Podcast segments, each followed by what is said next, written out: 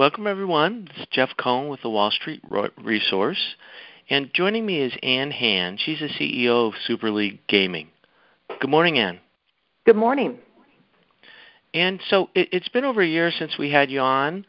Um, I'd like you to just give us a, a, quick overview of the company, and then we can go into an update uh, from there, if that's okay. Yeah. So Super League is essentially a, a publishing engine um, for immersive experiences and media products, bringing brands into what we call um, metaverse platforms. Now, when we talk about metaverse at Super League, we're talking about the metaverse that exists today. Um, these are 2D worlds that don't require VR headsets. Um, but this is where young audiences choose to hang out. I often say don't think of them as gaming, think of them as digital cul-de-sacs. It's a new extension of social media and um, under 18 spend about seven and a half hours a week on average in these virtual worlds, um, creating together and playing together. And currently, in worlds like platforms like Roblox and Minecraft, and increasingly other ones like Fortnite and Sandbox, we reach over 120 million unique players a month, um, making us a really high engagement way for brands to get to these young audiences. So, Ann, for the layperson, can you give us uh, your definition of immersive? Yeah. So, really, when you think about some of these types of, of uh, virtual world or game platforms, um, it feels like a very 2D environment, um, verging on 3D, where you have your own avatar um, that you can, you know, create as a digital extension of your real life self and you can engage in these platforms in a way that is very personalized and customized. So, you know, I often say if you think about the real world, anything you can do in the real world, there can be a virtual twin of, and you can experience it in a digital way the same. It could be a soccer game, it could be going to a museum. Uh, we just launched a game world specifically around the gr- biggest ever Broadway show, Hamilton um, where kids can go in, create their own avatar, and then play um, inside the Broadway production and learn about American history, no different than if they had gone to the real life production of Hamilton. And so the, that's what we talk about when we talk about these 2D and 3D worlds. It's one where you're going in as a digital self and you're interacting in, in a very similar experience as you would if you experienced that thing in real life. Okay. Also, before we get into it, I, I see you just raised some money. Um, what does that do for you? Does it give you the runway to, to carry out your, your plans? Yeah, absolutely. Um, so one of the most important things we've had really significant step change revenue growth. Um, we went from two million in 2020 to 11 million in 2021, 20 million last year.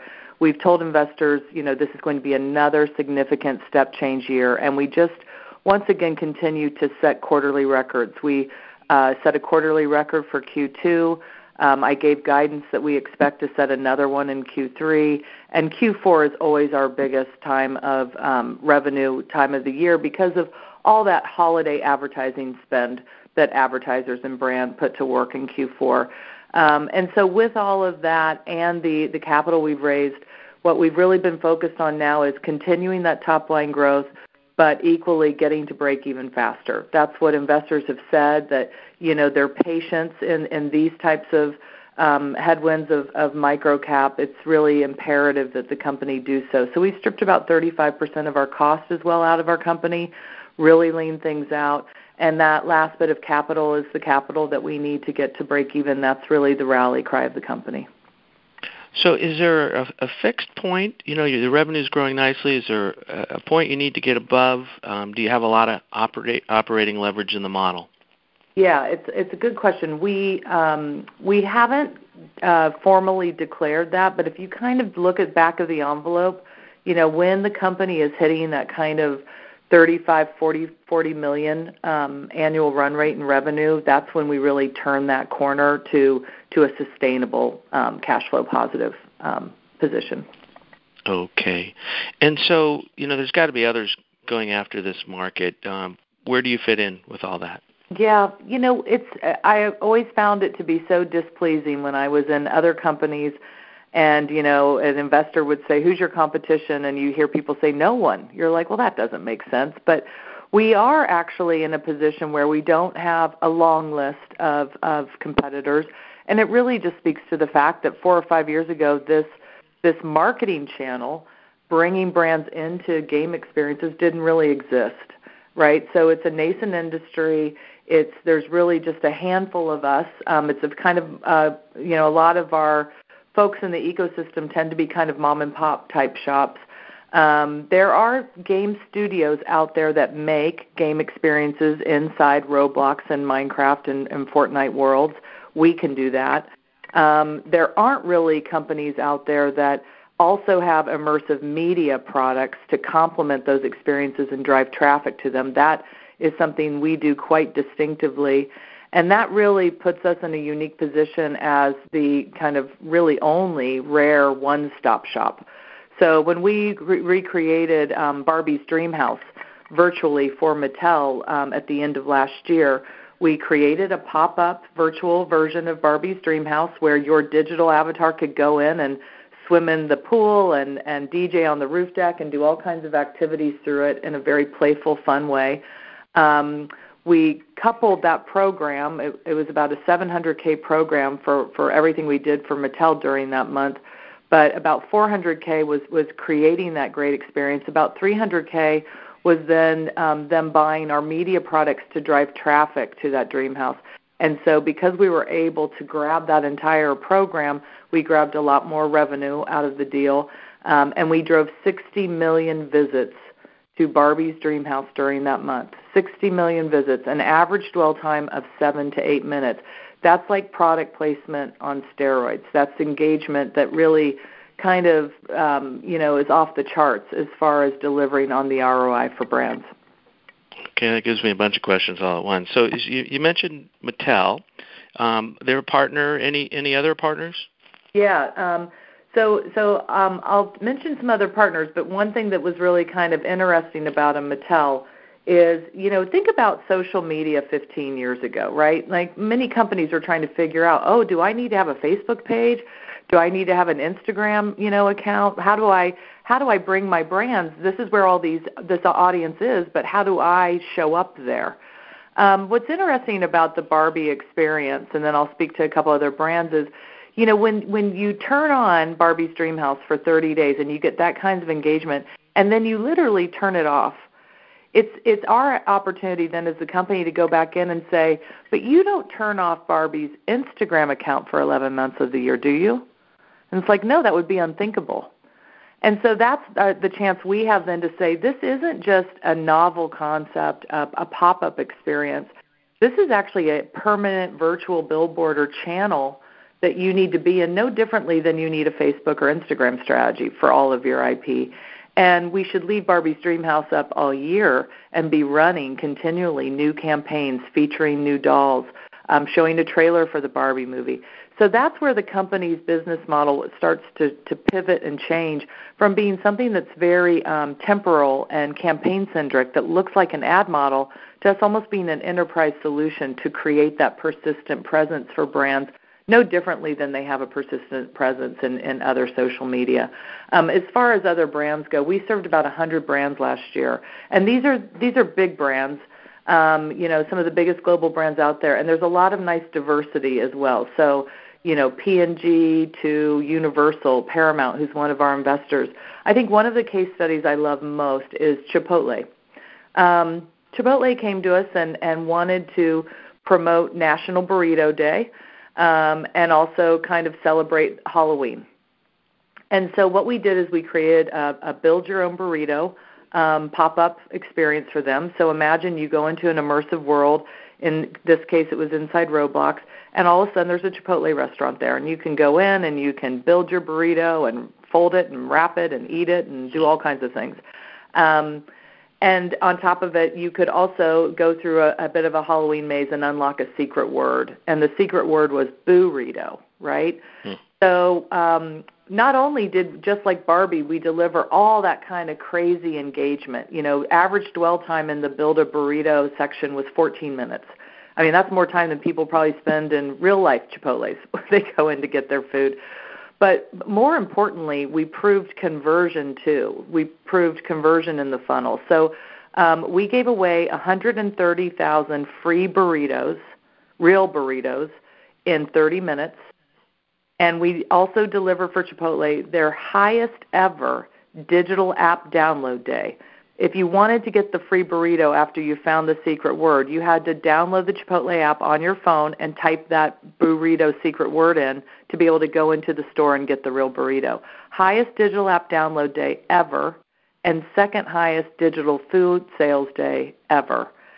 And that is the power of in these customized worlds where again kids are increasingly hanging out more with their digital selves it's it's very intimate and it's about your digital self um, identifying with with your physical self and so that digital to physical crossover or conversion means that if we can give you great engagement and give you conversion we really become a powerful marketing solution and a, a, a per, permanent solution um, strategy that, that big brands need to, to be in the game on.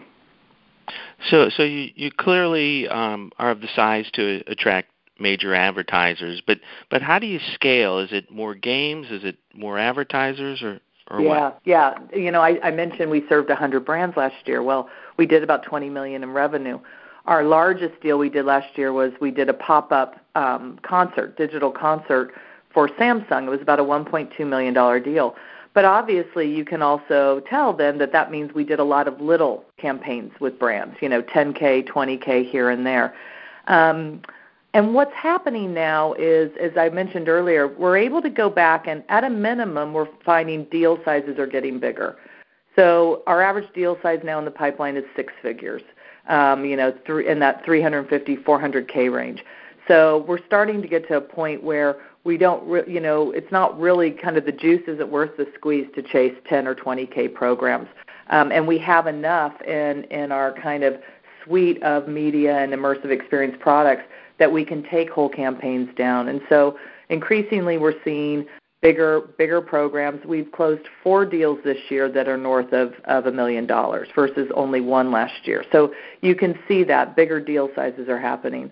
The second thing that happens for scale is what I was referring to with the notion of leaving your virtual billboard up all year long, this notion of a persistent channel or programs.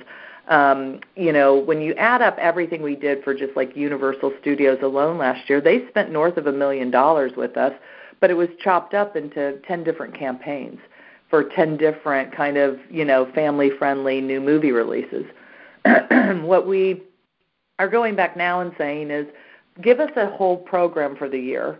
You know, give us that that million dollars or two million dollars now, and let's just leave a universal property up. So it moves from just bigger programs that are still temporal in nature to persistent channels and programs. And then really the next extension is is that we start to become a multiverse strategy for the brand. So what do I mean by that? It's exactly what we're doing right now for Yas Island for Abu Dhabi um, they came to us and said, you know, Yas Island is a an exciting kind of um, real life recreation um, island in Abu Dhabi that has a Sea World and an F1 track and a Ferrari roller coaster. In that case, they came and said, look, we don't want to have um, old-fashioned um, tourism sites that are just a bunch of static images of this place that you can visit. We want a virtual experience where a younger generation, but also the parents' generation, can go and actually virtually engage with the space. We're finding virtual tourism to be a really exciting new vertical for us. So we have just launched a permanent virtual world inside Roblox for Yas Island where kids can go tour that Sea World or ride around that F1 track. But then we're also creating a, a pop-up world as well inside Sandbox, which is another virtual world platform that really speaks more to the parents who buy the tickets to go there and allowing them to experience it as well in a much more interactive way. Um, and so that's how we scale is bigger programs, persistent programs, um, and then starting to be the enterprise solution that can take brands um, across multiple um, of these kind of metaverse virtual virtual world platforms as, as kind of again the the new modern social media strategy. So, who are your actual customers? Who's paying you? And can you give us some some names? Yeah, so in some cases we work with the brands directly, like in the case of Samsung, um, Chipotle as well. Sometimes, um, you know, it's it's we start to build a relationship there, or they're reaching out because they know that their audience has moved increasingly more into these virtual worlds, but they don't really understand how to get there. They don't understand the channel, and so often they come to us first to be that kind of thought leader. You know, we've been working in these immersive worlds um, since day one at the company. We have eight years of experience there, and so that really makes us a, a kind of um, unique kind of thought leader to first just educate them on the space, and and then we also have all that that magnificent reach of 120 million uniques. So it sometimes is brands, but more times than not, it's the brand's agency. You know, like a, the case of Mattel, we've always had a nice C-suite level relationship there but their agency in Los Angeles that manages about 50% of all their media globally um, knows us well, and they represent a lot of different brands. And in that case, we got an RFP, and that's often how it occurs: is the agency is looking to deliver something that the brand has asked for, and an RFP is issued, and and usually we're finding that you know there aren't a lot of competitors that are going up against us to win those deals. Often when it is a competitor, what we find it is it's another ad agency. It's someone who is a pure service agency, no technology, no publishing capability, um, no analytics suite, all that kind of tech kind of backbone that we've built. They tend to just be somebody who is a service agency middleman, and they're going to come turn around and, and hire people like us um, with their markup to try to deliver that type of program. So usually we can be extremely competitive um, because we don't need that middleman. So for your marketing channel, is that the advertising agencies, or are you also targeting Fortune 500 companies yourself? Oh, both. We're certainly, you know, um, fortunately, you know, I was a CMO in my former life, and and we have a really powerful, um, you know, network of CMOs that that I'm in constant communication with. So I'm doing that outreach. We have a biz dev team who does some of the, that more direct outreach. But then we have a very sophisticated media sales team um, that already had that Rolodex of relationships with all the big agencies out there that represent brands. And so we kind of really have a one two punch as far as being able to get our brand out there. And we're finding too, even though we're small, we're kind of mighty because we we have this unique position as a real leader in this kind of nascent space. And so we, we do find that anecdotally we're hearing things like, oh, well, I just use Super League for all of that. Um, you need to talk to Super League. Even one of our board directors is the CMO of Claire's. And she said the other day in a board call, yeah, you know, the, the, the chatter about Super League is really high right now in her CMO networks. So um, again, small company, but uh, you know early days, but but we are starting to see some a bit of name recognition um, as a leader. So so how do we grow from here? Uh, bigger deals, persistent programs. Um, you know, we really sell out a very small percent of our inventory, so we don't need to reach 200 million unique players. We don't need to reach 300 million. We can right now be a a 75, 80 million dollar company just on the inventory we have right now. So it's all about education, gain in front of more brands and agencies, and starting to become a go to for all of their marketing objectives. Very good. So, so um, can you? I'm going to backtrack for a second. Can you give us some some color on your Hamilton simulator? Yeah, yeah. So um, this just launched um, uh, a couple weeks ago um, it's actually really performing very well. But um, the the goal that Hamilton had is wanting to introduce um, the Broadway play to younger audiences. And again, there was a recognition there. This this was a relationship that was forged directly between Super League and the Hamilton team um, to um, to to reach you know these audiences in, a, in this highly engaging immersive way and introduce them and drive interest in the real life production of Hamilton. In this instance, it's all built around the love of the wonderful musical score and the ways that you can go into a Hamilton world. Again, you go in as your own avatar, but then you get to engage with all the different characters of the cast, participate in different music and songs and and play in a very gamified way um, through the different scenes and acts of, of the game. Um, we have um, just you know a week out of the gate. Um, we had we're kind of really rating high. Had a 97% like factor, which is kind of I mean, it's, it's very much top tier. You know, 80% likes inside Roblox is considered a very attractive game. So to have a 90 97% like rating is high, um, as well as really strong concurrent usage. So we're really um, we think this is probably um, you know this Barbie's Dream House, these iconic opportunities um, for these kind of cultural touchstones. These are the ways that I think we really help even investors, frankly, start to realize, oh, this isn't really gaming the way we, the older generation, think of gaming. This is really just about digital experiences and a digital extension of your physical life. And if Hamilton can come into this world, um, then why not a Harvard classroom? You know, why not the Louvre? Why not every other thing that you know you could bring into a virtual world to really get to youth and, and teach them about Ameri- in this case American history in a fun way. So a lot of great associations, but how do we make money? What, what's the revenue model look like? Yeah, so you know, as is last year, this year you're going to continue to see that you know about 90% of our revenue is coming from people paying us to build experiences and then paying us for these immersive media products.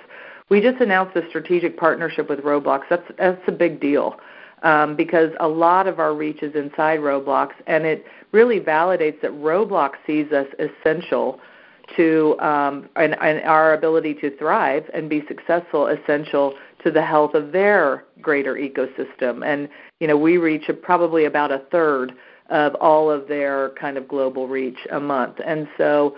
Um, what's exciting about that is they are going to allow us to also sell their um, media products as well. So now our media inventory just got bigger.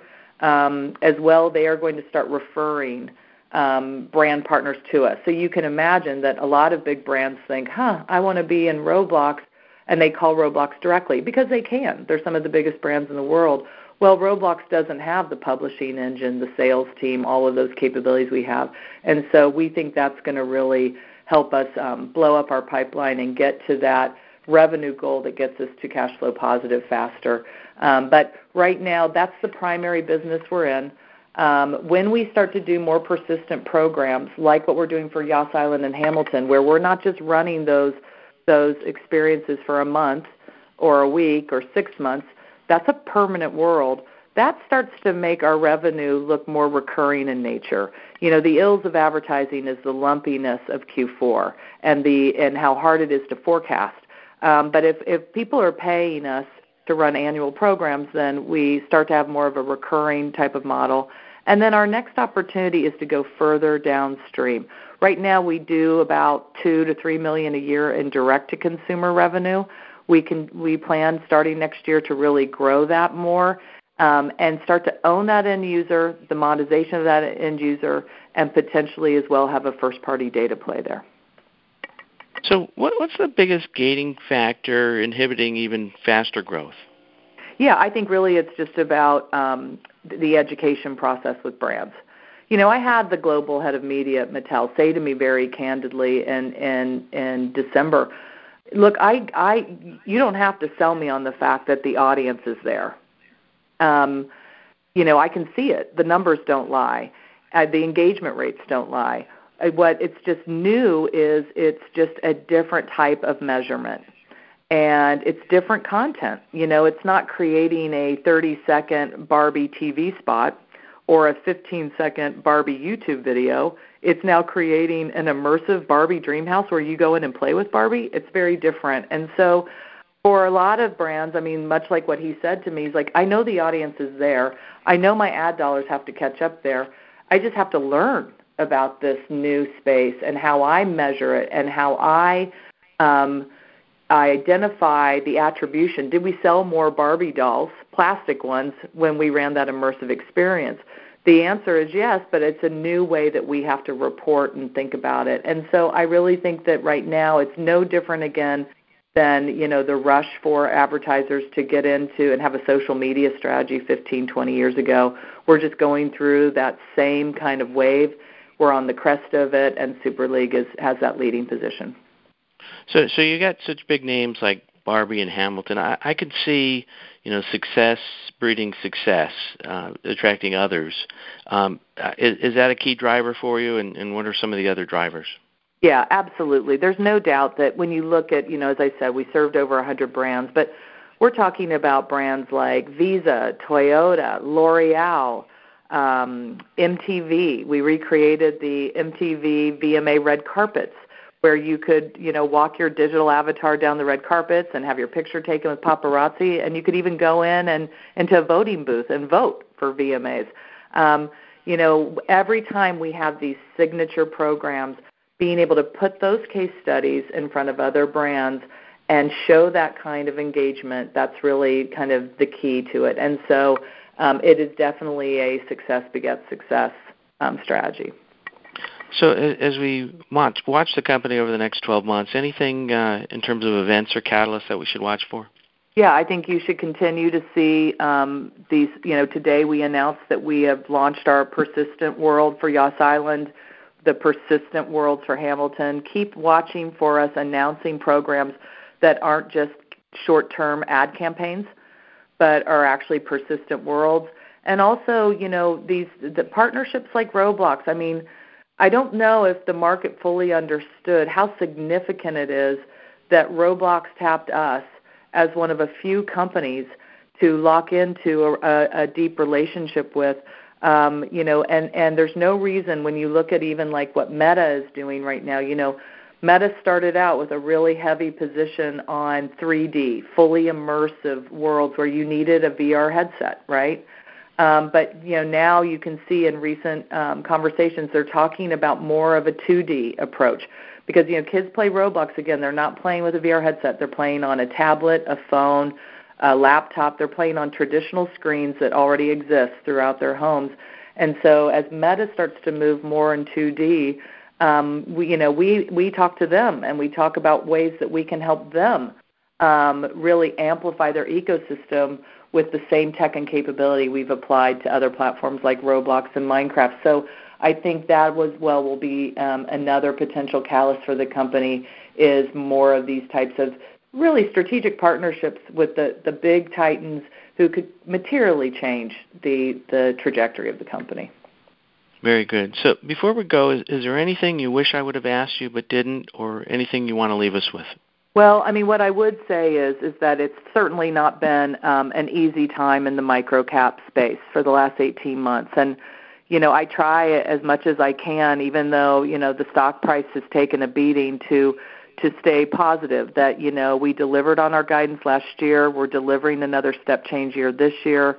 Um, and that you know when these headwinds um, have kind of um, lightened up a bit um, as as many people think that kind of starting towards the end of this year we'll see you know microcap start to turn around that um, you know because we're also on that cusp of break even that we'll start to get some investors excited about the stock and really see that um, while right now the share price doesn't feel fair to us, um, I don't think it would be hard to dispute that this is a growth stock at an extremely reasonable price. And so I'm just hoping that we can attract some excitement with investors, you know, that that you know the investors who've been patient with us um, and, and believed, and I'm grateful for that, and also new investors, and really give them an exciting return here as those market forces start to, to turn in our favor.